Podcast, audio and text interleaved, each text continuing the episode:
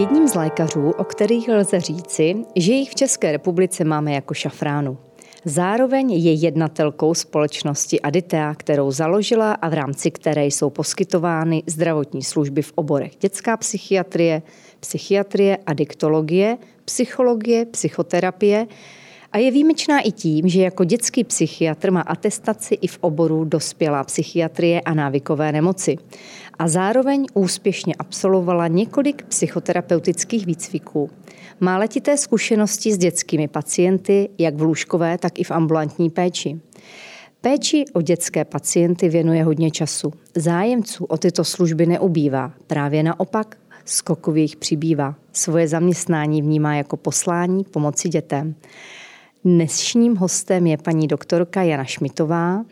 Paní doktorko, moc krát děkuji za to, že jste přijala pozvání natočit tento podcast, protože to téma, o kterém se budeme bavit, je asi velmi skloňováno v poslední době a velmi důležité. Já taky děkuji za pozvání. Krásný den všem od mikrofonu přeje Kateřina Haring. Paní doktorko Jano, poměrně často se v současné době potkáváme s názorem, že je velmi obtížné najít dětského psychiatra. Čekací doby jsou často několik měsíců. Jak tu situaci vnímáte vy? Potýkáte se s přetlakem pacientů? No, zcela určitě. Je to takový... Dětská psychiatrie je hrozně hezký obor a taky těžký. A nás jako dětských psychiatrů je bohužel hrozně málo teď v současnosti. A takže ten přetlak vnímáme, skoro by se dalo říct, že teď žijeme takovou válečnou medicínu dětské psychiatrie, že opravdu sehnat dětského psychiatra je pro lidi, zvlášť mimo obor, téměř nemožné. A stává se běžně, že obolají třeba čtyřicet ambulancí a jsou odmítnuti. Je to jednak tím, že některé ambulance už se uzavřely, nepřijímají nové.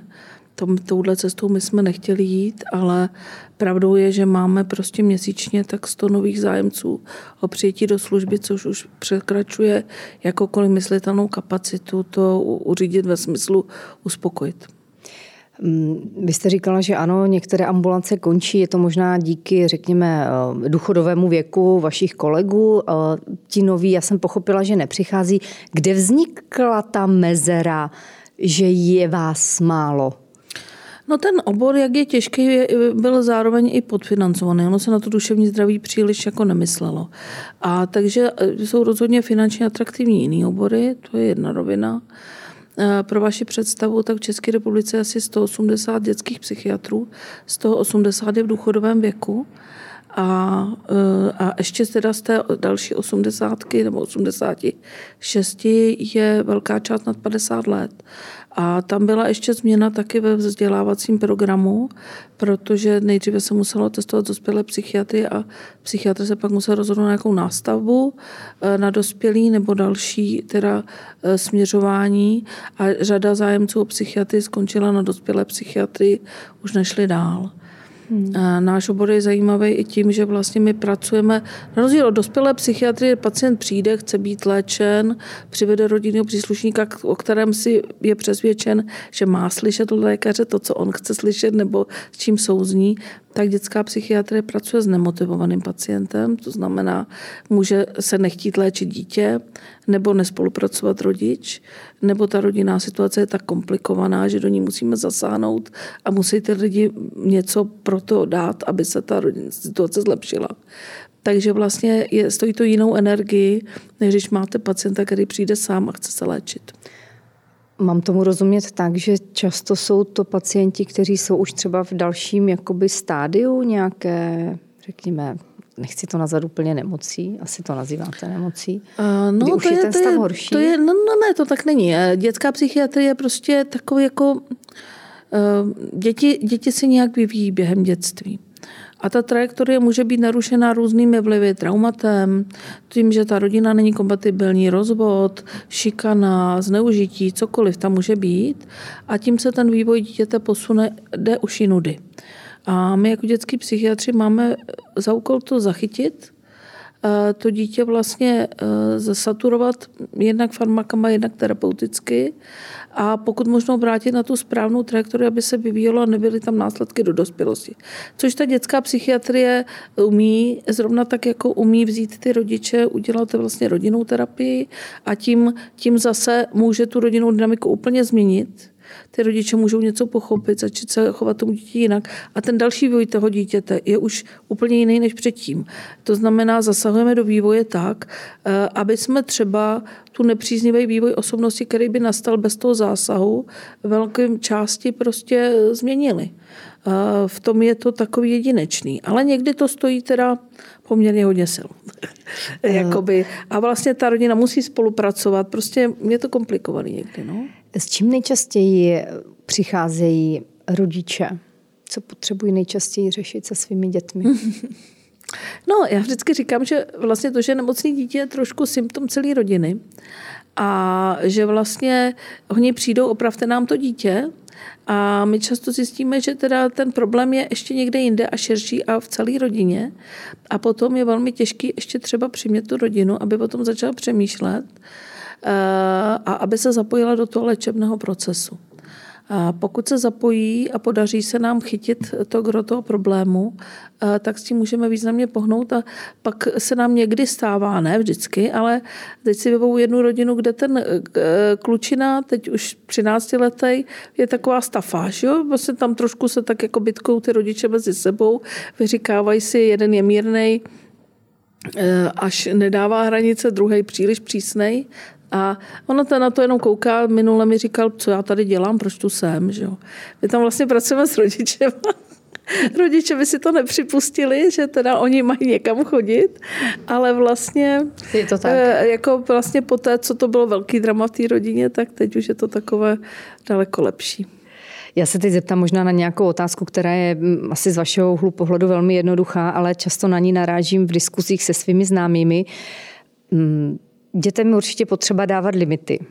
Nemůžeme je nechat asi růst jako roští v lese, jak se říká u nás. Jste za ty limity nebo jste za tu volnější výchovu? Co se no. třeba osvědčilo? Já vím, že je to na delší diskuzi, ale váš názor. Na delší diskuzi, no, já vždycky říkám rodičům, protože dost často rodiče jsou v takovémto postoji, že všechno povolí. A mají pocit, že správný rodič je pro to dítě vlastně jako kamarád, který všechno povolí a vysvětlí. Jo? A já jim jako vysvětluju, že vlastně oni dostali za úkol to dítě vychovávat. A výchova neznamená jen být hodnej, ale i dávat hranice a limity a vlastně to dítě učit. A učí se nejenom krz pozitivní a láskyplnou zkušenost, ale taky přesto, že dostane nějaký limit, že to dítě narazí, že vlastně získá nějakou zkušenost, že tohle ne. Ve chvíli, kdy nedostanete vlastně zpětnou vazbu v tom dětství, tak jaký máte potom umět v tom té dospělosti regulovat nějak svoje chování, přemýšlet, přemýšlet o tom. Vlastně ta svoboda jednotlivce končí tam, kde je zase svoboda toho druhého, to znamená, že vlastně člověk by neměl zasahovat do prostoru toho druhého člověka. A je to jak, když si představíte Napoleona, když člověk jako, nebo někdy i to dítě pořád bere v té rodině, nenaráží, tak pořád okupuje další a další území a už už je dávno tam, kde neměl být.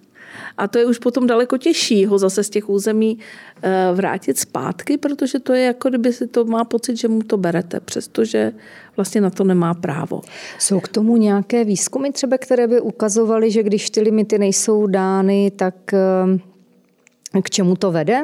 Dá se to takhle nějak, jako dělalo to třeba nějak, v nějaké zemi, nebo jo, víme, že některé ty sousední, ani ne sousední krajiny, ale mají třeba volnější tu výchovu, tak vnímáte třeba, že tam to vede potom k nějakým úplně jiným specifickým věcem. Troufám si tvrdit, že u nás ta výchova bývala vždy přísnější, možná, že až teď od revoluce je to takové, že pomalu nesmíte dítě plácnout po zadku, nesmí se to. A tak já tady nebudu říkat, že podporuji fyzické tresty, to ne, ode mě neuslyšíte, to... ale mluvím ale... i o tom, že no. ten rodič nějak důrazně tomu dítě něco řekne, nebo že limituje třeba pobyt na počítači, že to nemůže být volně. Já mám pocit, že děti si z toho nic nedělají, ne? V poslední době. Tak když to učině, no dělají, protože oni na těch počítačích teď jsou tak přifixovaný od covidu, že jako to je nej, nejtěžší trest. pro dítě, když mu seberete online. Jako, nebo mu ho redukujete. Jo? A právě, že ty děti mají pocit, že můžou celou noc, pak nespí, pak nejdou do školy a že je to vlastně v pořádku a že jim rodič zasahuje do jeho práv. Jo? Tady do děti práv do práv. Jo? To nejde úplně. No a na to jsou taky připraveny, na to už vám taky řeknou argumenty v páté třídě, teda, co, co mám zkušenosti. Takže je to, je to asi složité. Ale ty děti vždycky najdou nějaké argumenty. No ale jako víte, kdo se na to, to se musíte učit spolu s tím dítětem, protože no, jasně, to jako dneska ta doba je... Vychovat dítě není jednoduchý, to je výzva. A nikdo nás to neučil. Já jsem vždycky říkala, když se mi dcera narodila, že by k tomu potřebovala ten návod ještě. No to nikdo nemá právě. A, nemá... A proto právě jako to dělá každý, jak umí. Lépe řečeno vůbec jako výchova dítěte není náhodná, ale vychází zase z rodičovských principů. To znamená, co ten člověk zažil ve svém dětství, to aplikuje do dětství svého dítěte. A i když se dušuje, že ne, tak a když to dětství bylo jo, o, o mnoho jako no, když to dětství bylo krušný, tak může taky dělat takzvaný antiprogram. Jo? To znamená, nebudu ti dávat žádné limity, protože ty limity, co jsem měla, byly strašný. Ale vlastně ten antiprogram je taky špatně. A je to taky vlastně limitace tou původní rodinou. Jo? A tak se stává, že vlastně se přenáší transgeneračně trauma, přes, protože vlastně se dějou ty samé věci těch generací. Když si to ty lidi nepřejou, tak vlastně bez terapie se vlastně přenos traumatu vlastně nedá zvládnout a děje se to děje se to po roky. Jo? A týraný dítě, když nemá žádnou terapii, tak potom v dospělosti třeba může ubližovat svému dítěti. A je to prostě daný tím, že jako on to tam má v podstatě naimprintingovaný, on to chování. Nezná, nemá neza... žádné jiné vzorce chování, které by mohl napodobit. No on umí buď se nechat zneužívat a nechat se týrat, nebo týrat. A jede v těchto dvou módech a v různých hmm. rovinách. Jo, třeba může být velmi submisivní v zaměstnání, ale prostě doma může to vypadat úplně jinak nebo obráceně. Jo? Hmm. A vlastně ale s tím, s tím umí pracovat terapie a zvláště terapie, která je vedená v dětství, může pomoct jak těm rodičům, tak těm dětem, aby to prostě hmm. bylo, aby to bylo jinak. V tom je ta, ta práce s, s těmi dětmi jako důležitá. Samozřejmě bezpodmínečnou nutností je zkušenost toho terapeuta a to, že má kvalitní psychoterapeutický výcvik, protože jich je celá řada a jako je důležité, aby ten výcvik byl dobrý, aby ten člověk třeba u těch těžších případů, když je v rodině mentální anorexie nebo když jsou nějaké těžší potíže v rodině, tak aby měl zkušenost s klinickým prostředím, třeba z nemocnicí, kde pracoval, protože teď se vlastně je taková epidemie různých terapeutů, který ale bohužel nemají dostatečný základ zdravotní anebo mají, nemají takový jako zdravotnický výcvik a hmm. pak můžou samozřejmě, nebo nemají vůbec žádný výcvik a myslí si, že můžou vlastně pomáhat a ve skutečnosti můžou škodit. Jo? Že laici si myslí, že psychoterapie je povídání, což je, ale má to přesný jako pravidla, což jako v tom ten rozdíl nemusí laik na první pohled najít. Mm-hmm.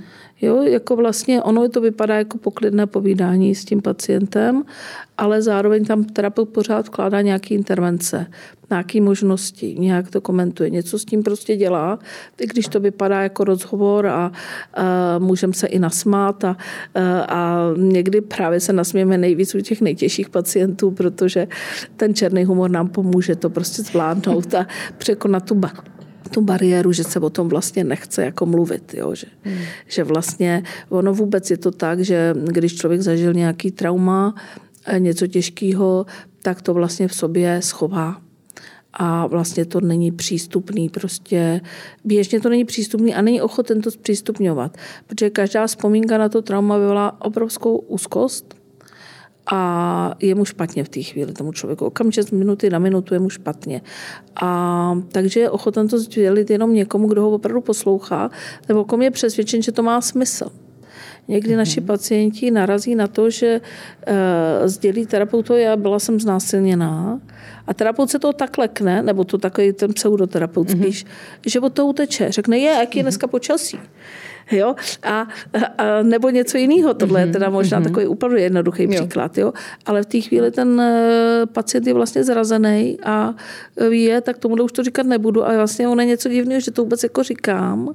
Jako je mi to blbě, když to říkám a tady jako to nemělo tu odezvu. Jasně, to nemá. Hmm. Ono je těžké hmm. někdy slyšet prostě nějaké hodně těžké věci, když se pacientovi staly a nějak to ustát a nějak s tím uh, zacházet dál a naleknout se a neříct, já jděte to říct někomu jinému, já to nechci slyšet. Jo? Což samozřejmě nese vysoké nároky na vás, na odborníky, a s tím musíte umět nějakým způsobem pracovat. Nicméně, myslíte si, že se za poslední dobu, já to už nechci ani nazvat covidovou, jako ty tři roky se na dětech asi hodně podepsali, vnímáte, že se zhoršuje situace v oblasti psychického zdraví u těch dětí? Jako... A je... Ano.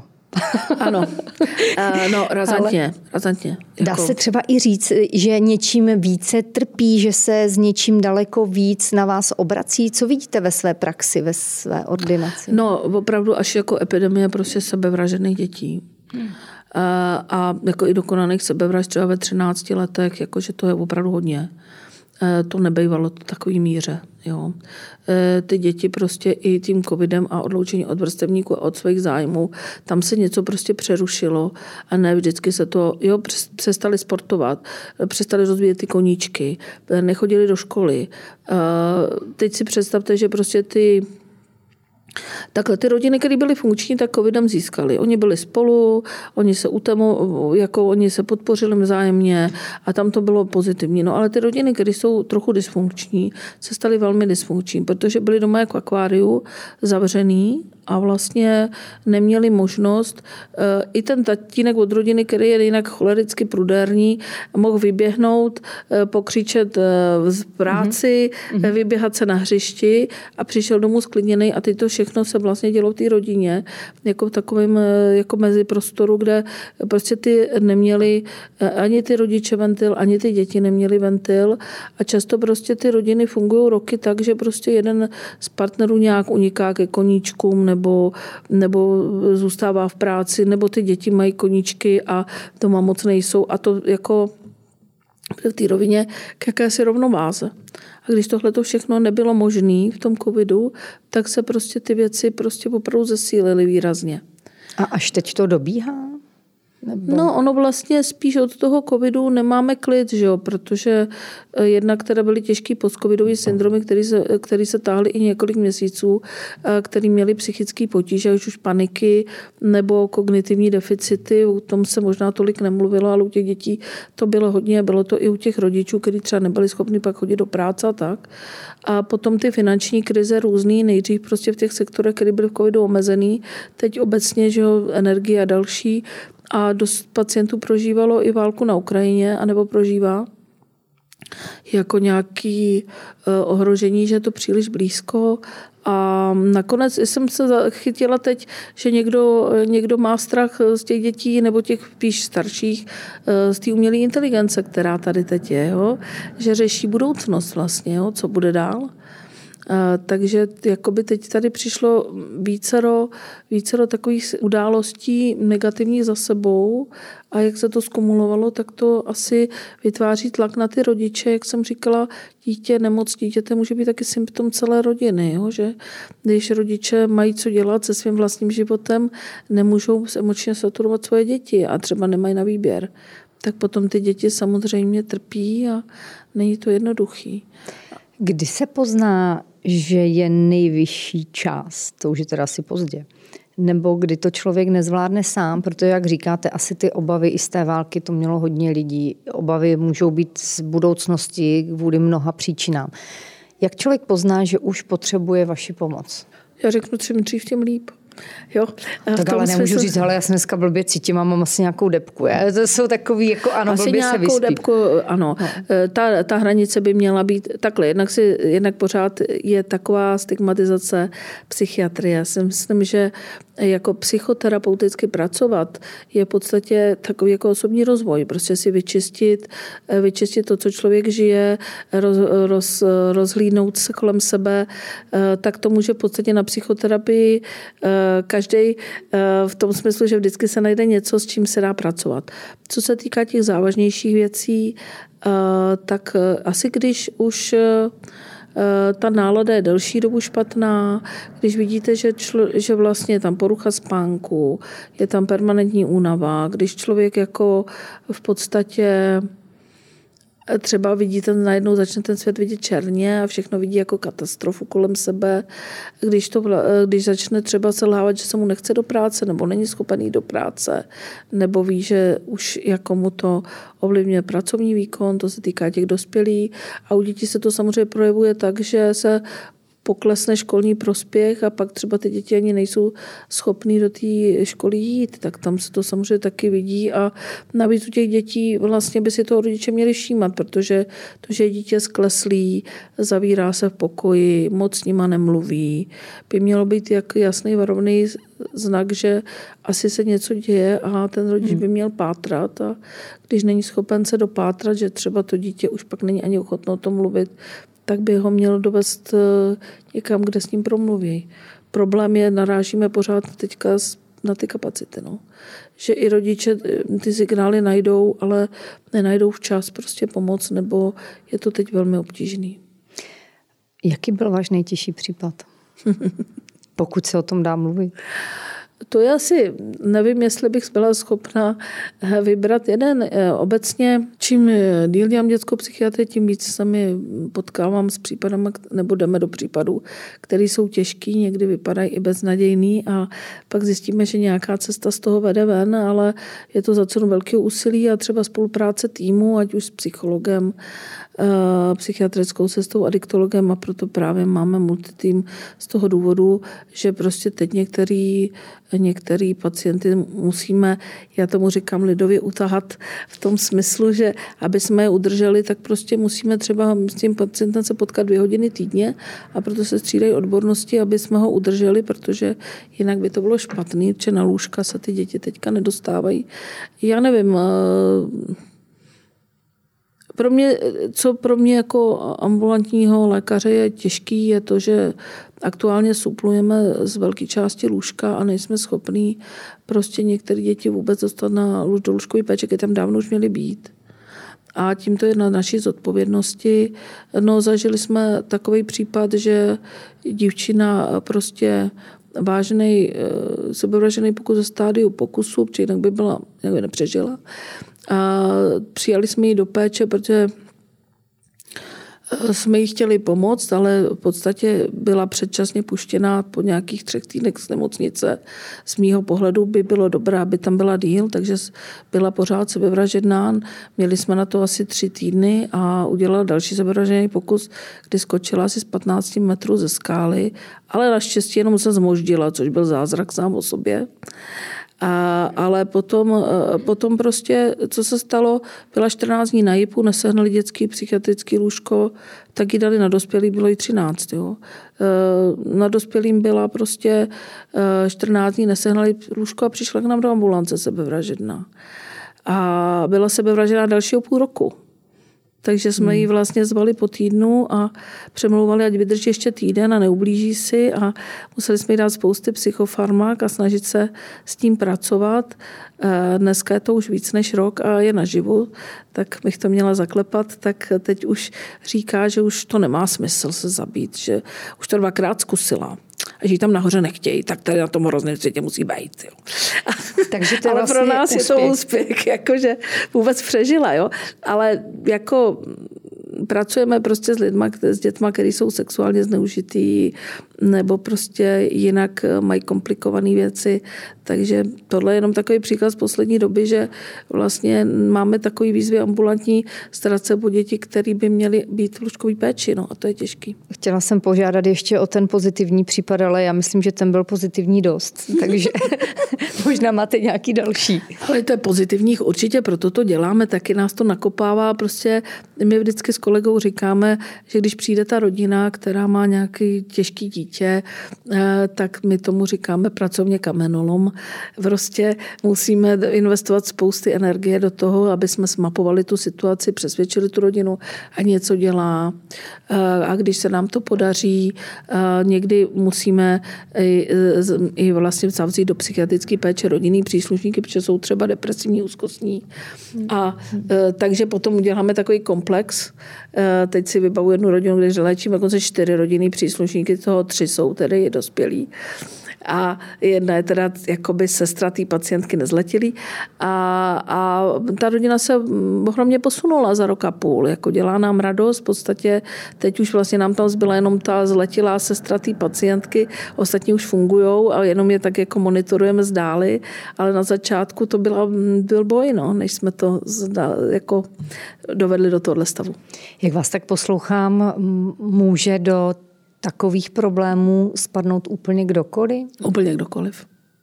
Překvapilo vás někdy něco, že jste věděla, že ten člověk třeba nikdy se tak neprojevoval, nebo znala jste ho třeba, nebo ale tu rodinu? To úplně, a... Samozřejmě, můžeme mluvit o tom, že to to dysfunkční rodiny a byla už babička zvláštní a, a, a celkově tam jsou psychiatrické zátěže. Ano. Nebo alkoholismus, nebo tak. Ale potom jsou to rodiny, které docela dobře jako fungujou, jenom jsou třeba možná ty příslušníci rodiny trošku úzkostnější. A pak se stane taková věc, prostě zemře třeba otci rodiny matka, do toho prostě, na kterou byl fixovaný, do toho prostě se mu stane úraz, že není schopen pár měsíců jít do práce a rázem se rozsype celá rodina. Jo? Prostě on to najednou, on spadne do depresí. Kdyby se tyhle dvě události nestaly, tak funguje. Prostě, jo? Stát se může komukoliv, cokoliv, že se prostě v tom životě něco semele a najednou je to jinak a potřebuje pomoc a potřebují pokud možno rychle, když se zasáhne rychle, ať už lékama, terapii, tak se to může rychle vrátit zpátky. Když se to samozřejmě vleče, tak ten problém chronifikuje a vlastně je rozdíl, jestli v zaměstnání chybíte tři týdny anebo chybíte tři měsíce, protože ten zaměstnavatel se může už chovat jinak. Už to je prostě, už na vás kouká na to, tam je něco divně. Chřipku nebo prodlouženou chřipku si každý dovede představit a tak se dají ty věci zvládnout, když ten člověk je jako, když přijde včas, když potom přijde později, což je to složitější, jo. Hmm. A u dětí je to to samé. Pokud to dítě už signalizuje, že není schopno chodit do školy a je stažený, tak je pořád dobře, že ještě chodí do školy a my s tím můžeme něco dělat. Když vám zůstane doma, tak už se do té školy bojí, i když to trošku zlepšíte, tu situaci. A už to stojí daleko větší námahu ho nastartovat do toho života, aby věřil, že to, to dítě, aby věřilo, že to... že to bude fajn. Vnímáte nějakou sezónnost, kdy jsme náchylnější pro tato onemocnění? Určitě, určitě, takhle. Nejlepší je léto. Děti nejsou ve škole, je sluníčko, to nás teďka vlastně čeká. Takže to je takový, kdy, kdy nás pacienti nebo ty noví tolik nepotřebují, taky můžou mít spoustu zájmů, mají dovolený, sportujou, takže to je taková, to je taková náš trošku větší klid. No. Potom existují období, kdy, kdy jsou spojený s depresí a to je jaro a podzim. To znamená, že ten, kdo má tendenci padat do depresí, jako většinou spadne na podzim, říjen, listopad nebo nějaký únor, březen, duben a to se mu může stát tomu člověku prostě ze dne na den, že najednou je smutný a najednou je špatný. Hmm. A um, přijde to. V zimě záleží, jaká zima je. Když je taková na sněhu a bílo všude, tak je to, tro, to takový sluníčkový trochu a funguje to dobře. Ve chvíli, kdy je to prostě to počasí pochmurný, černý, šedý, krátký dny, tak samozřejmě těch duševních poruch je tam víc. Hmm. Jak jsem pochopila, tak jsme na takováto onemocnění asi náchylní všichni. Máte nějaká, řekněme, všeobecná doporučení, když se nám teda opravdu stanou, já nevím, dva, tři faktory, která opravdu mohou hodně zacloumat jakoby s tím naším duševním zdravím. Co bychom mohli dělat? Hmm.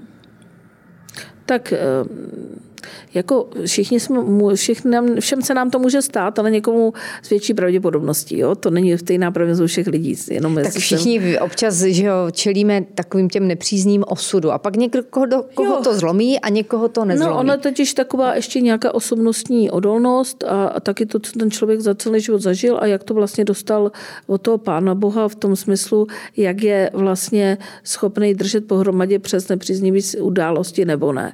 Takže ale to nikdo neví, dokud do té situace nepřijde. V tom jsem myslela, že to se může stát každému. Ale ne, každý to prožije se stejnou intenzitou úplně stejnou situaci a se stejnými následky. Co se proto dá dělat? Tak jednoznačně, jednoznačně by se dalo říct takový ten zdravý životní styl.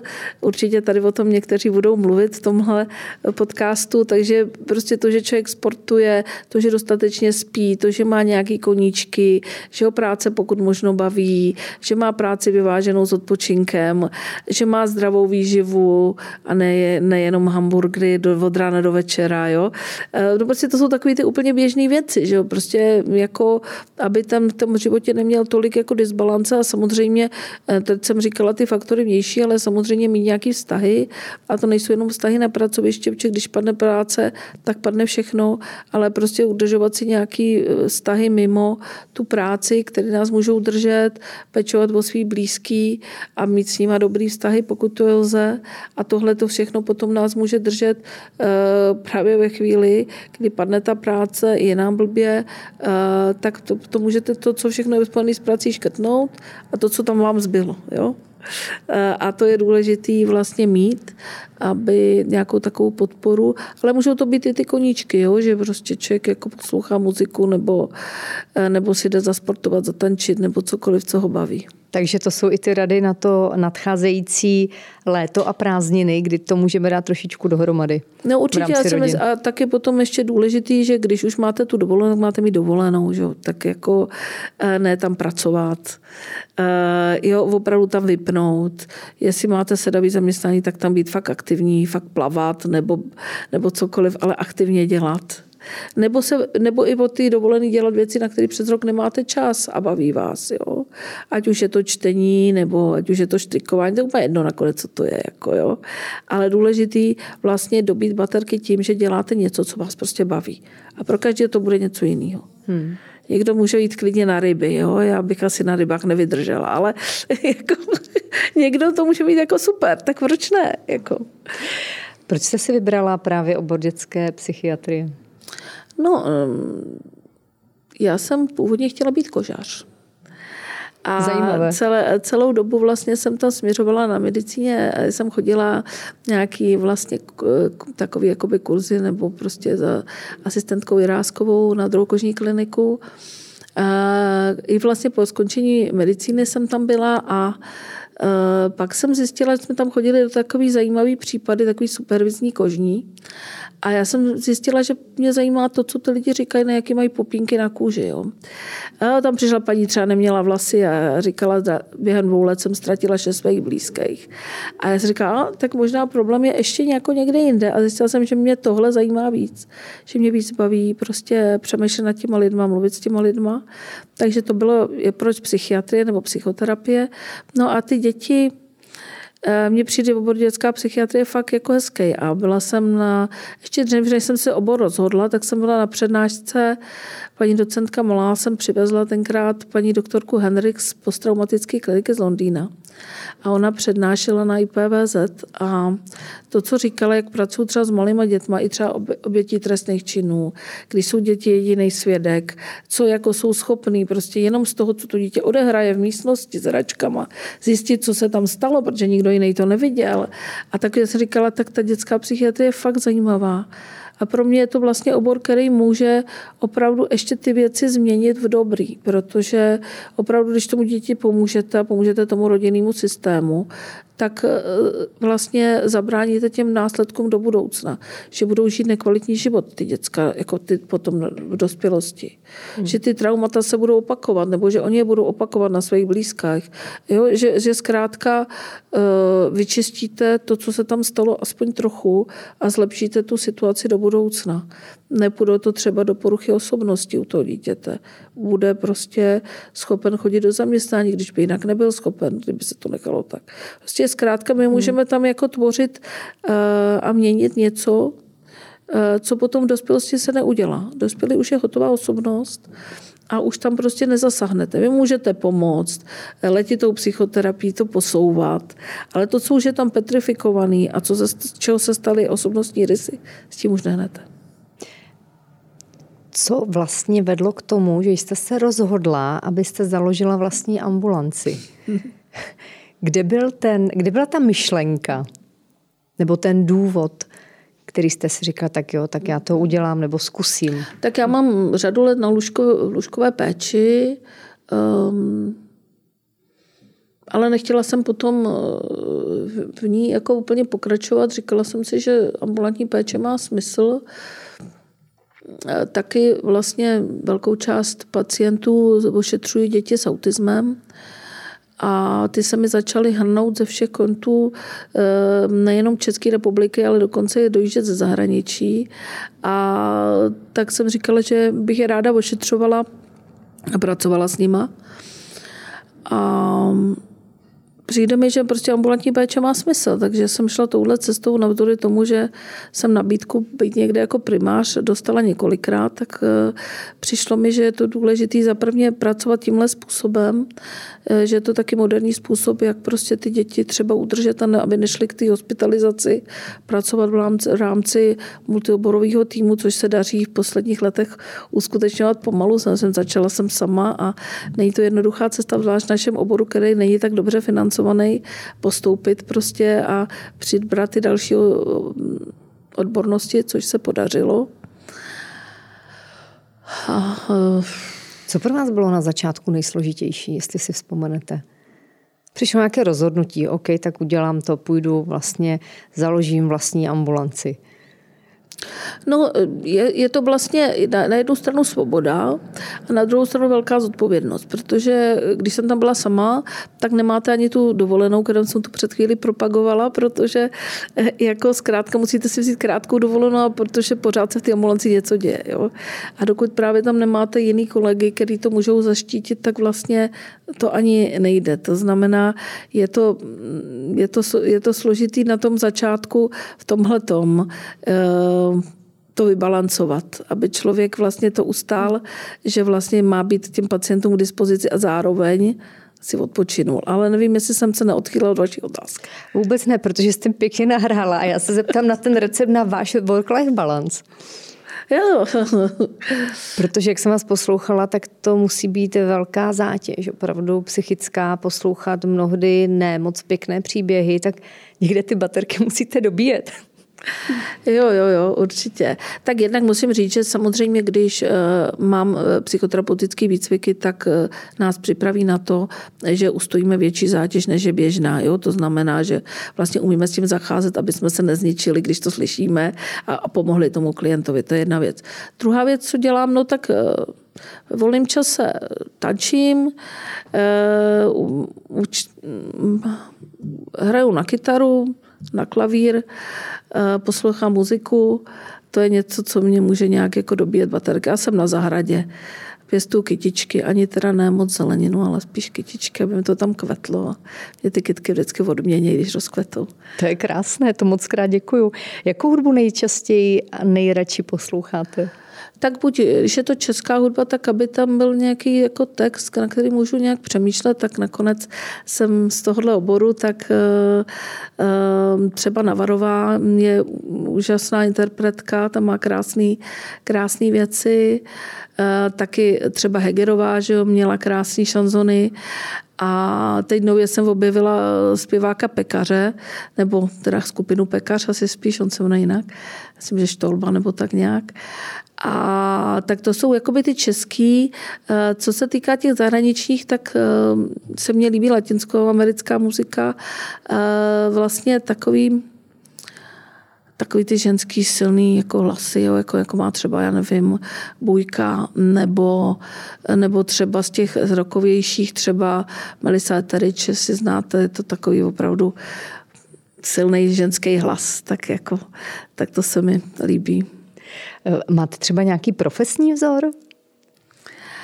Určitě. Pro mě velikým vzorem je paní docentka Eva Malá, který už teď je určitě přes osmdesát a t- s tou jsem se vlastně setkala na začátku, když jsem začala dělat dětskou psychiatrii. Nakonec ona jsem přivezla tu lektorku z té Anglie a tím mě asi opravdu na- nasměrovala do tohohletoho oboru. Ona je úžasná tím, že ačkoliv přednášela, vyškolila prostě přes dvě stě dětských psychiatrů v České republice, tak zároveň pořád byla v kontaktu s tou klinikou. Jo? Pořád léčila pacienty, když by nemusela, přednášela. Tak vlastně byla to opravdu, nebo je, je to takové jako životní moudrost, která a zároveň terapeutická, z které se dalo dlouhý roky čerpat. Když jsem se s ní potkávala v Motole, tak to bylo takový nejintenzivnější a je takový srdcař, no, jako mám ji prostě ráda. Blížíme se k závěru našeho rozhovoru, paní doktorko. Já mám tady takovou novou tradici. Mám tady otázku od předchozího hosta, který vůbec nevěděl, kdo bude tím dalším hostem. Aha. A já jsem hostku požádala, aby mi napsala otázku, kterou by se ráda zeptala následujícího hosta. Ta otázka zní, jakou radu do života byste dnes dala svému patnáctiletému já? Já si myslím, že to úplně krásně sedlo. No, to je těžká otázka. Um, Možná je to myšleno jako rada do života? Um, nevím, jestli rada do života. Uh, asi, asi bych možná chtěla být víc uvolněná, možná víc si ty roky užívat. Jo, že, že možná jsem tam měla příliš zodpovědnosti, uh, ale mít takového uvolnění, to bych asi si řekla samo za sebe. Uh, tak jak jsem dneska říkala o tom balancu, tak uh, asi v tom uh, bych to tak řekla. Moc krát děkuju. Já vás na závěr poprosím, abyste mě také napsala otázku pro dalšího hosta. A ještě by mě zajímalo, zda máte oblíbené motto nebo citát pro takové ty těžké chvíle v životě. Co si třeba řeknete, když se něco nedaří, když to nejde tak, jak jsme si řekli, že by to mohlo jít, jak si to vysníváme občas? No, já dost často v terapii užívám Heineho citát, že zkušenost je dobrá škola, jen školný je příliš vysoký. A to je tehdy, když mi tam, když mi tam klienti říkají, hele, tohle se mi stalo, tohle se mi stalo, tohle jsem nepředpokládala, to je hrozný, všechno je hrozný. A tak když jim řeknu tohle, tak oni se třeba zasmějí, říkají, no jo, tak třeba příště už tudy nepůjdu, jo. Ale, ale jako, tak to mě asi napadá. Moc krát děkuji, je to určitě moc uh, poučné, bych řekla, i když na těch cizích chybách se těžko učí člověk, že jo? No, no, no právě, že když to toho někdo jiný cizí radí, ono je to ideální vzít to od toho druhýho, protože když to máte od toho druhého, tak třeba tudy nepůjdete, že jo? No, ale když to, když to projedete sám, si to zkusíte, tak to, je, to se nejlíp zapíše ta zkušenost, pak člověk už tudy nejde. Paní doktorko, moc krát děkuji za rozhovor, za téma, které není vůbec jednoduché. Určitě by si zasloužilo delší diskuzi.